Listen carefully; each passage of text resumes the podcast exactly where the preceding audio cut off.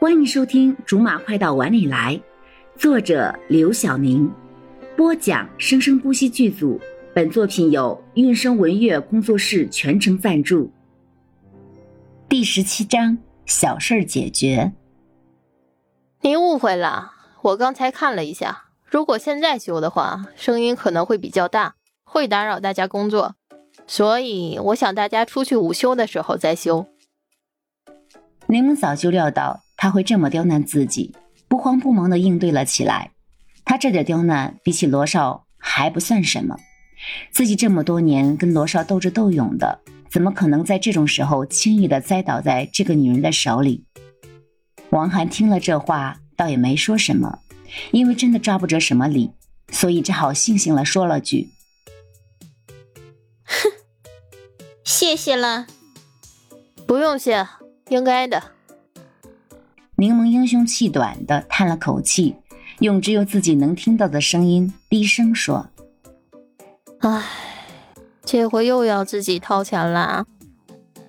在这个事务所这几天，一分钱没挣着，自己反而往里搭了不少。”小薇悄悄拉了拉柠檬，诺诺的说道：“柠檬姐，这个案子怎么办啊？我又搞砸了。”小薇呀。你进入事务所才三天，你已经办砸了两件事了。唉，这个案子来给我，我给你搞一下。到了中午，人都走的差不多了，柠檬又打了一个电话去催修空调的快点来，万一下午人都回来了还没有修好，就真的丢人了，不仅得被汪涵冷嘲热讽，以他的性格，肯定还会到处张罗。终于等到修理的师傅过来了，看他不紧不慢的打开盖子，柠檬有些急了。师傅，修的好吗？一点小故障，修得好，修得好。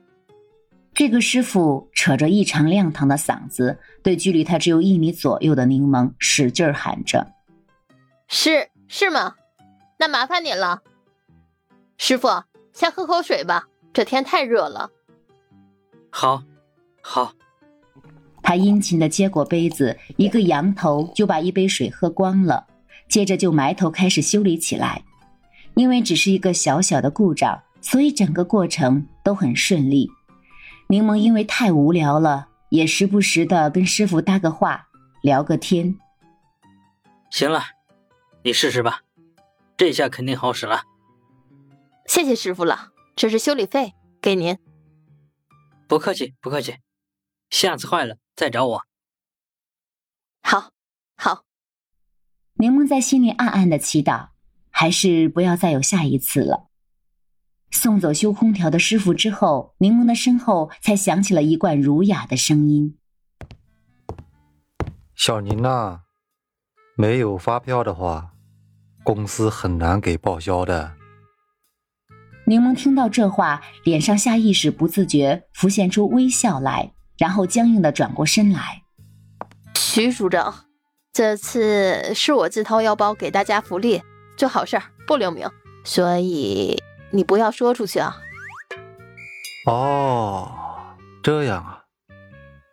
那我刚才在茶水间听到有个人说要自己动手修空调的事王涵这个。柠檬自然知道他要说的是什么。鉴于能屈能伸的原则，只好赶紧赔笑脸。徐组长，您看，好了好了，逗你的。哎呀，能吹到空调就不错了。我可不是这么不识时趣的人。嗯，你中午还没吃饭吧？来，这个给你。我刚才路过蛋糕店买的。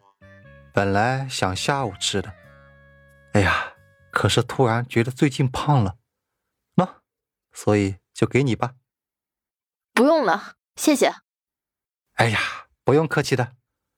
况且饿了也可以自己去买，没必要拿他的，而且还是自己的上司，拿人家的手软，绝不能够留下这个把柄。那好吧，就不勉强你了。嗯，谢谢了。柠檬姐真棒，空调终于好了，这下可真舒服啊！切没想到还真被你给修好了。一听到这个尖锐的声音，柠檬就知道是王涵回来了。其实对于王涵，柠檬还是很佩服的。他在法庭上辩护的时候，那个强势威风的样子，真的很难让人联想到他私下里这种怨妇一样的人。柠檬没有回他的话，有可能是惭愧在作祟吧，感觉很没有底气。因为有了空调，把室内的燥热也连带着降了下来。进了事务所这段时间，他才知道下午原来也可以这么惬意。这时候，柠檬才有心情好好环视一下这间办公室。其实凉快下来后，也就显得没有那么拥挤了。柠檬所在的办公室也就六七个人，环境已经算是很不错了。好了，以上就是我们播讲的本章的全部内容。感谢您的收听，我们下集不见不散。